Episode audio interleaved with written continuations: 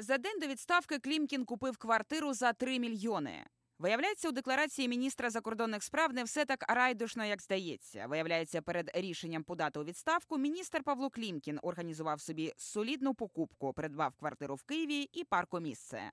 Про це свідчить дані Національного агентства з питань запобігання корупції.